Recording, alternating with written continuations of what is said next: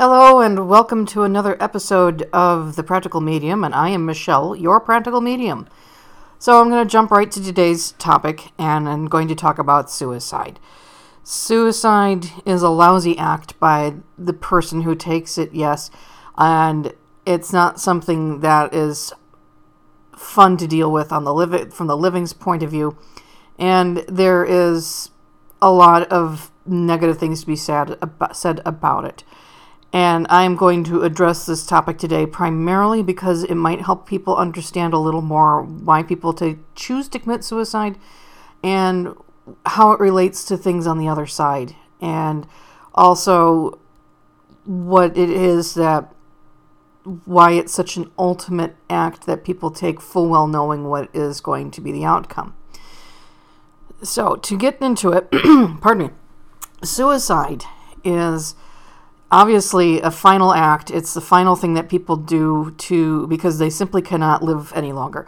Their lives have reached a point where they feel they cannot handle what's going on, that they don't have any solutions, that they've run out of help, that um, they just can't handle things anymore, and they take the ultimate choice of killing themselves.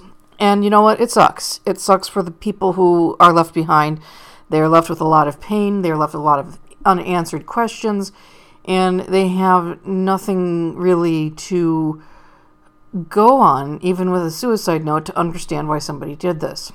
And it, it's it's painful. And I'll be honest, uh, my the infamous Tony is a suicide, and it only came out. I don't know how long after I reopened and uh, reconnected with him that it came out that he did do it and the reasons why he did it.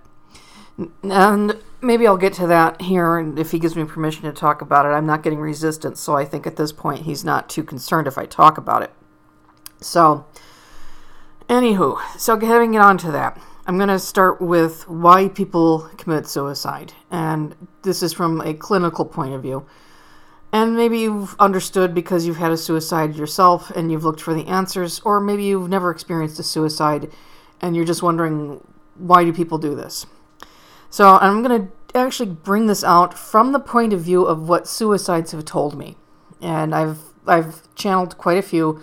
For some reason, I am a magnet for people who have had suicides, and I say that with all the compassion. I just happen to deal with a lot of them as a medium. And it's it's strange to me that this is like this, but I guess this is part of what I'm supposed to be doing. So, having gotten to that, the what I'm going to say is from the point of view that's consistent from them is that they could not handle life anymore.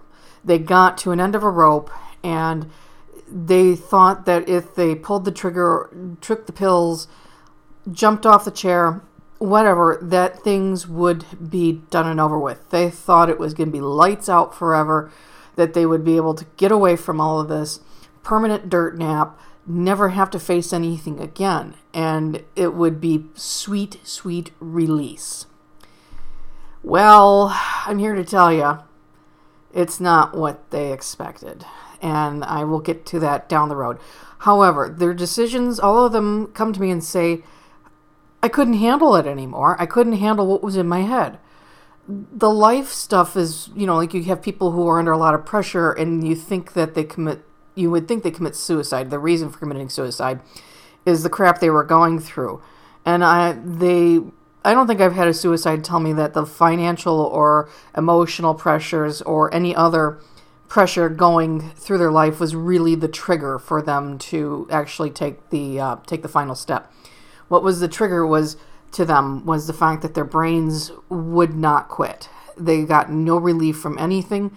There was no break in the cycles of depression, anxiety, mania, um, and even somebody who's very normal can present to you very normally and have this stuff going on in their head, which is why you would never suspect them of being a potential suicide because they learn, you know, they learn how to front and make you think that they're normal. Very, you know, it takes practice, but they figure it out.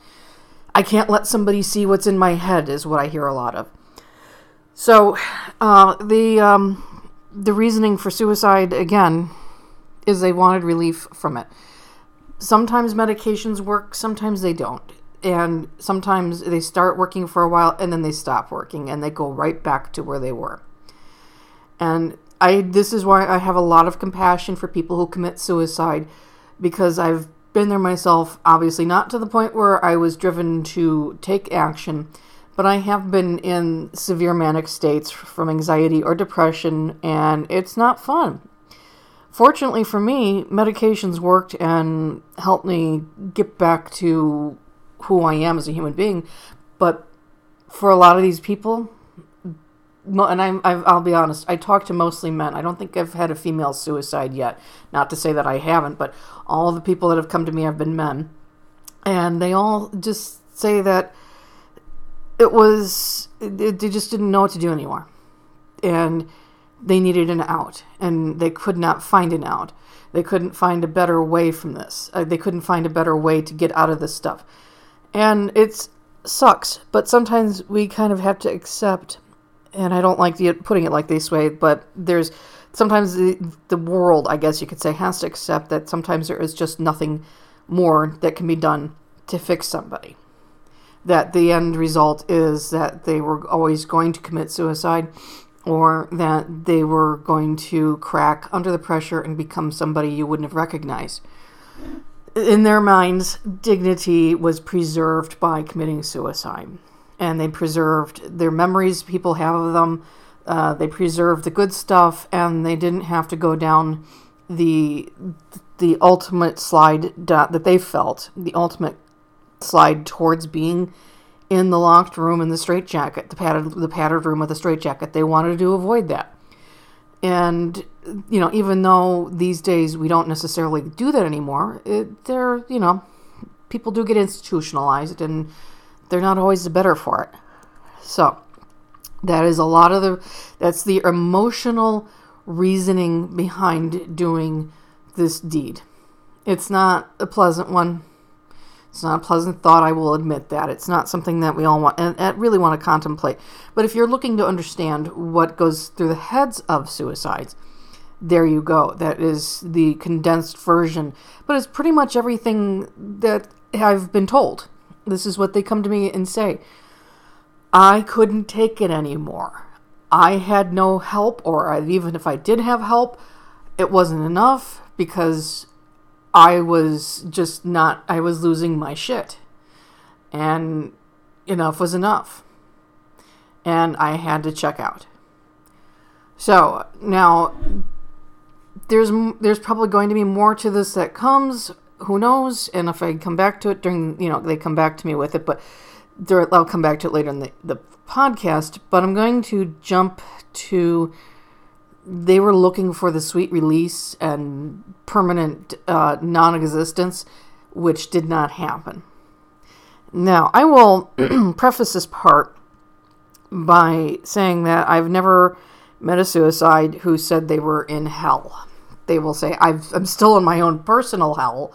It's just not as bad as it was when I was alive because I don't have the body chemicals. But now I have to look back and I have to see what I did to the people that love me. and I have to deal with what I, you know, how I ruined their lives. And that doesn't make them feel any better. So there's no winning, if so, so to speak, with a suicide we might think that these lucky bastards got to check out and never have to deal with this crap ever again. I'm here to tell you they still have to deal with it. They now have it, then they have a new set of things to deal with. Now, again, as I said, body chemicals being gone means the surges and the rushes that come from bad wiring and bad chemical processing in the brain and body aren't there. But the memory is still very there, much there and it is very possible for somebody to still go back into a manic phase, even though they don't have a body. So not only do they have that crap going on, they also now have the, the, the widened perspective that comes without having a body of seeing their family members suffering for their for their actions. And they don't exactly uh, hmm, how do I put it? They're not happy about it because they not only did they not get the promise of a permanent sleep and a permanent escape, they now have to figure out how to make up to those people that they left behind. And guess what? They have to wait for these people to live out their lives, which can be decades. you know, 40, 50, 60 years before it is time for them to come home and um, you know and, and settle things and ask why and resolve the issues that um, were generated by them not being there in life so it's uh, it's a double whammy you don't just not you, you not only do you wake up you wake up and you see what you left behind in your wake and only the most nastiest hard, heartless hardened asshole is unfazed by this. And we all know that they exist, but it's rare. They're not that common. So you can pretty much rely that most suicides have massive regrets about what they did. And now they have to not only deal with their own issues, they also have to deal with the living and what they did. And they had to put everything to rest and, and, and find some peace because this is what they wanted was peace, relief away from this crap. And it didn't happen. So they have more work to do. The suicides really, seriously do have a lot more work to do. So now they not only have to, you know, so now they take all this and now they have to, like, well, they can either be miserable and keep dealing, or, and I shit you not, they can go get counseling for this, because there is counseling on the other side, just like it is here, where they can go and talk to somebody and find resolution and determine what is the best course of action for themselves and um, and just basically find what peace they can because peace doesn't come until everybody's home and everybody's had a chance to get angry with them to their face. And i'm serious about that because when you have a suicide you um, you as in uh, theoretical you you have um, you have a loss, a sudden loss, a no, no chance to say goodbye to this person, no chance to try to help them, no chance to try to avert the final outcome, and no nothing. You had you you everything was robbed from you, the living person. Everything you wanted, you would have wanted to do for that person had you known, had they spoken up, um, and you tried to help them, would was taken from you. So you are not only dealing with the fact all this with that with that how do I put it the ineffectiveness, the feeling of I could have done a lot more. You're dealing with the loss of somebody, you're dealing with that pain, you're dealing with the grief. It's very complex and it is hard to get past that. Um, and I think, honestly, of all the kinds of grief, suicide's probably up there in terms of the one of the worst kinds of grief to go through. A sudden, somebody who dies suddenly, at least um, they didn't give they did they weren't something that you could have changed or fixed uh, because the cause of their death was sudden. That's a little more easier to accept, I believe, than a suicide, because a suicide has somebody was normal, happy seeming. Because a lot of times suicides um, become happy and positive when they finally made their decision to to take the to make the deed, and uh, so you had you know they went out on a party and. Um, it reminds me of a story I know of, of a of an old friend whose brother committed suicide. He had a party that night, and I'm going to tell this story because it might be of interest uh, to some. That he had a party, and it went on all night long, went on to the wee hours in the morning until the sun came up. As soon as the sun came up, he kicked everybody out the door. And everybody was outside of his house trying to wake up, trying to get themselves sober enough to go home. And the guy goes to the to his front window and um, picks up a shotgun and blows his brains out in front of everybody. He really went out on a high. But man, I can tell you this much: he did not get the relief he was looking for. He just made everybody. He, he just traumatized a whole bunch of people. He traumatized his family, and he be, he just took away options for everybody who still loved him. So you know, it's not that I'm saying people shouldn't commit suicide or whatever. It's not my opinion how you live your life. I think that that um, you know, it is what it is, and I've been through it, like I said. But it still sucks. It's a crappy thing to do to people, you know, and it's just there's no stopping it. There's no changing what happens.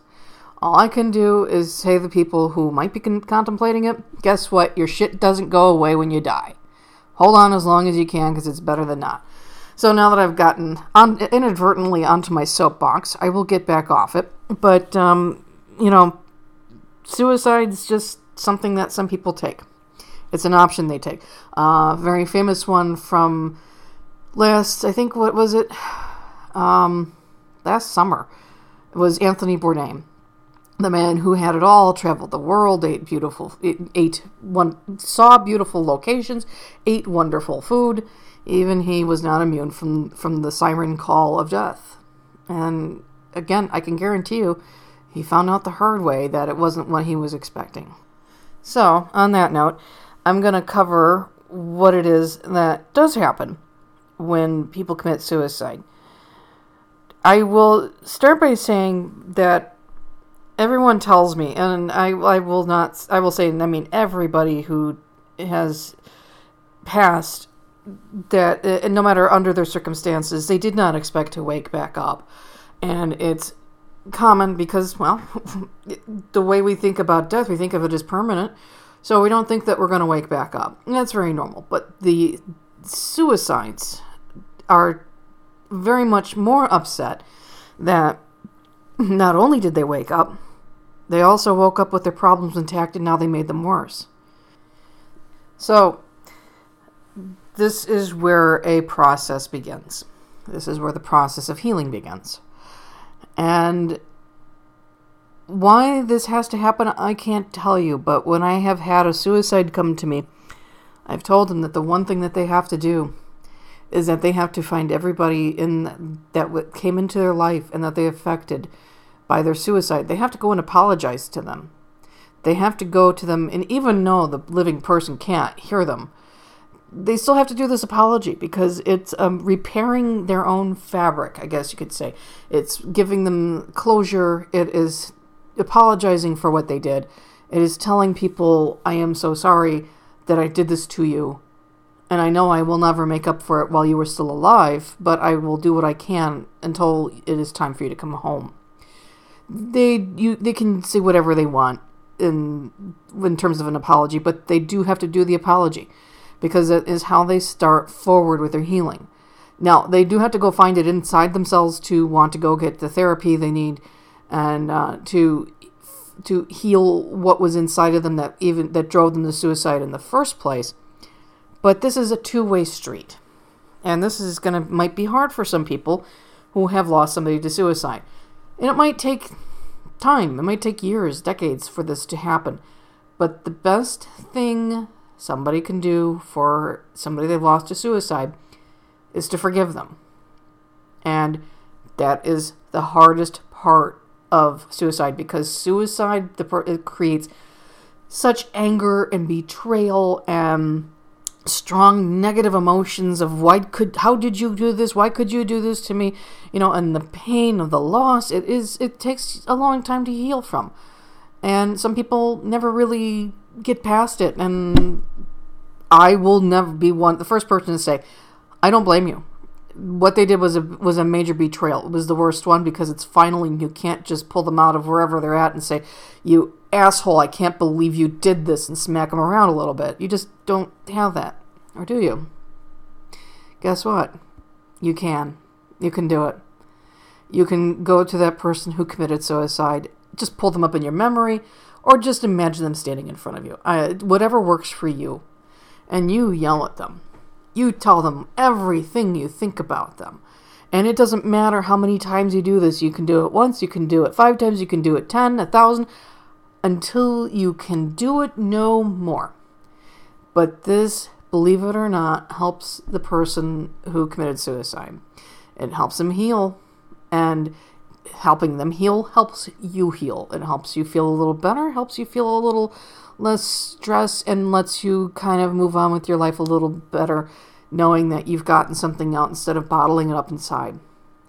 So never hesitate. You know, and you might feel that this is wrong. This is denigrating the memory of the person who left under such extreme circumstances. Uh, I tell you what, that is societal bullshit. We are conditioned by society to speak nice about the dead. Why? Why should somebody who was a piece of crap when they were alive all of a sudden be a saint?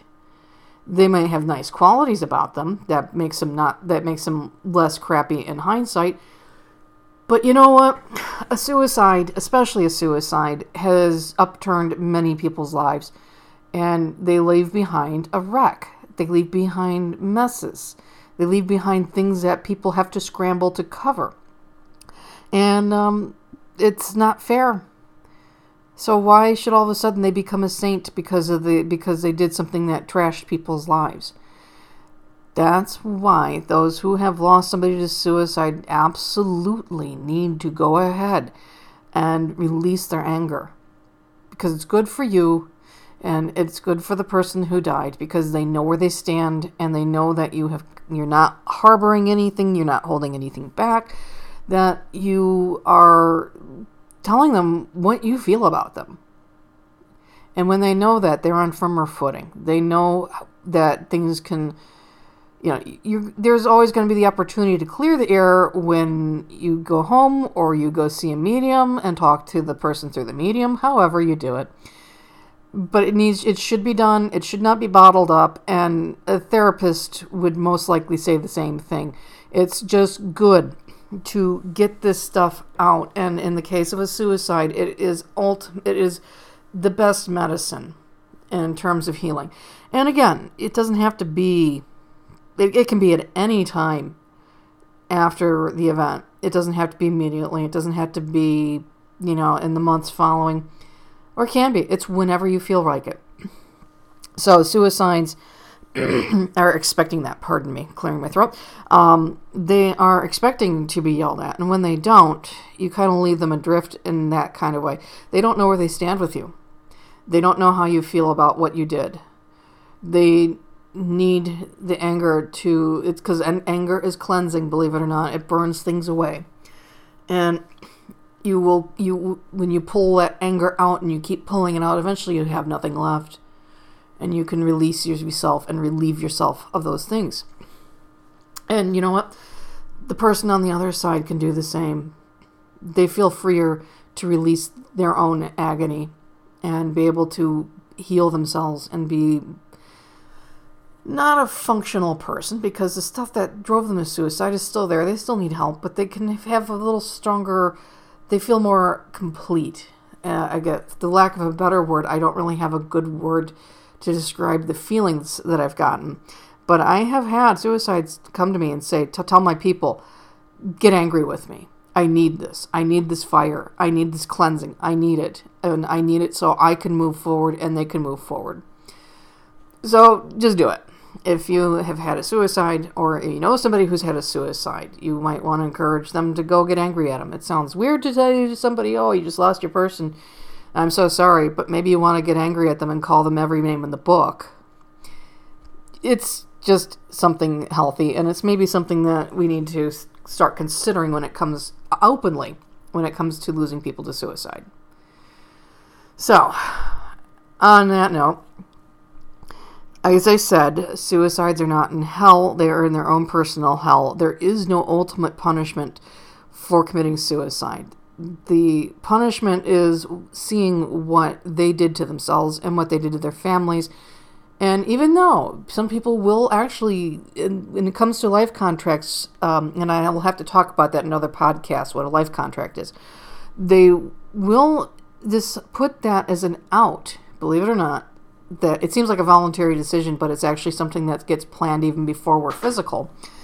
That they will plan it, but they don't really have the concept of how strongly it affects people on this side when they go ahead and do it because when we're not physical we go oh yeah we you know what okay let's have an early out and um, because we know we'll see everybody again so and we know we've seen everybody again anytime other things and it, it doesn't you know not big deal right right yeah let's just write it in there and take that in case it comes to um, in case we need to take it and then we're physical, we go through our life. Holy crap, this is worse than we ever imagined it would be, although we don't think that consciously. We're not supposed to be aware of this.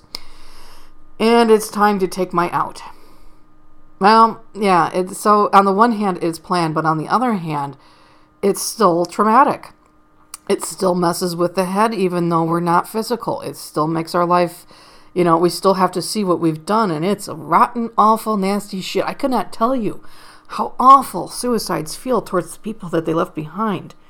because they can't say I'm sorry anymore. They can't come to that person and say I'm so sorry I did this. And even if they could, they might get a shoe or more thrown at them. They might get the, the frying pan thrown at them. So there's it's complex, but um, you know, suicides they ultimately need forgiveness. They ultimately need love. But the anger needs to come out before the love. And the forgiveness comes when the living is ready for it, not any time before that and not a moment too soon. Because we have to heal, they have to heal. And since they're not here to do it with us, we kind of have to release them by giving them forgiveness when we are ready so they can heal. And it's a little tit for tat, and it's not very common in the other side that we have tit for tat, but suicides. Well, they did something to hurt people. And they did something that was of the highest, nastiest order. So they have a bit of a thread that gets tied between us, this side and that side, that will not be cut until we tell them it's okay, move on. We'll see you soon. But in the meantime, you need to know this how I feel about you. So, on that note, and I keep saying so, and I need to stop it, it's a bad habit. On this note, food for thought, and um, any questions whatsoever, I will put my email address in the box below and my website, which honestly, I'm not keeping up with the blog a whole lot lately. I'm trying to revamp the website, and I'm not having a lot of time to do so. But if you have any questions, any comments, anything you'd like to uh, ask me to enlighten you further on, quotes around the enlightened, um, please do let me know. I am my my the the door is open. So on that note, I hope you all are having a decent time of it, and if you're in springtime weather, that you're actually getting springtime warmth, and if it's winter for you, that the heat is taking a break. And pleasant journeys and safe travels, everyone.